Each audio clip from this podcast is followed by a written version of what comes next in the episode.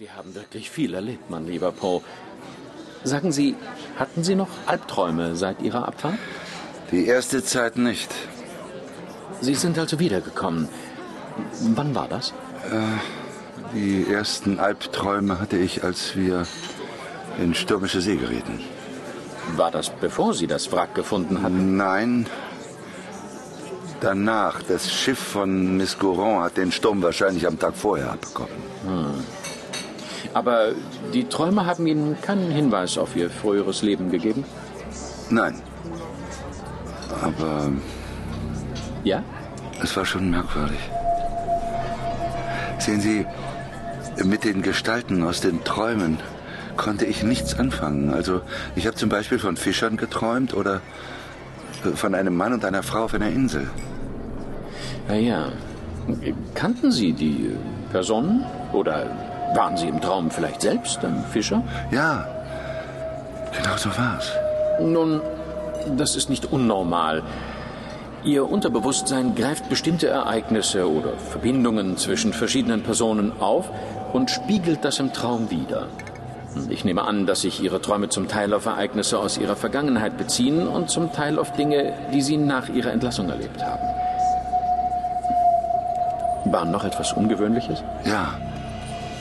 Manchmal hatte jemand zum Beispiel Ihr Gesicht, Dr. Templeton. Mein Gesicht? Ja. Ja, nun, das ist. Das ist nur verständlich. Ich habe Ihnen ja geraten, die Albträume zuzulassen. Als Schlüssel zu Ihrer Vergangenheit. Und damit zu Ihrer früheren Identität. Für Sie, mein lieber Poe, bin ich damit gewissermaßen selber eine Art Schlüssel. Und diese Tatsache wird von Ihrem Unterbewusstsein verarbeitet. Indem meine Traumgestalten Ihr Gesicht haben? Ja. Das zeigt nur, dass Ihr Unterbewusstsein die Albträume nicht völlig ablehnt. Weil sie Ihnen helfen können. Solche Hilfe will ich nicht. Was muss das für eine Vergangenheit sein, die solche Träume hervorbringt? Ich verstehe Sie sehr gut, aber Sie können nicht vor sich selbst davonlaufen. Lassen wir das.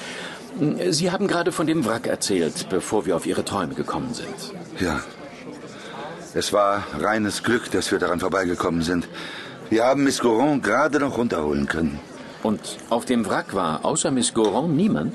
Nein, keine Menschenseele. Wir haben dann noch einen Sarg an Bord genommen. Entscheidend gehört er zur Ladung. Ach ja?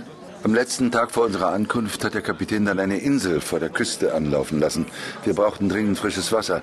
Und auf der Insel hat dann ein Matrose versucht, mich umzubringen. Sie umbringen? Aber das ist ja. äh, Und warum? War er wahnsinnig?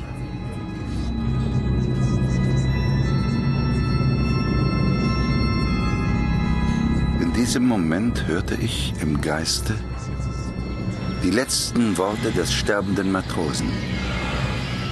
Warum? Ich weiß es nicht. Aber unwillkürlich hielt ich ihn. Ja. Ja. Natürlich konnte damit nicht Dr. Templeton gemeint gewesen sein. Trotzdem zögerte ich dem Doktor alles zu erzählen. Vielleicht war er verrückt. Er konnte nichts mehr sagen. Ja, ja. Und wie sind Sie ihm entkommen? Ich habe ihn getötet. Es gab keine andere Möglichkeit. Das ist wirklich eine merkwürdige Geschichte. Sie sind außerordentlich mutig, Miss Goron. Lassen Sie doch bitte das Thema, Dr. Templeton. Ah, das ist schon in Ordnung. Ich schaue einfach nicht gerne zu, wie jemand umgebracht wird. Und wie sind jetzt Ihre Pläne, Miss Goron? Und ich werde versuchen, die Familie meiner Freundin zu finden. Verzeihen Sie, aber ich verstehe da etwas nicht. Bitte, Warum fragen Sie nicht einfach Ihre Freundin? Weil sie tot ist. Ich. Hm. Entschuldigen Sie. Wie taktlos von mir. Naja, das konnten sie nicht wissen.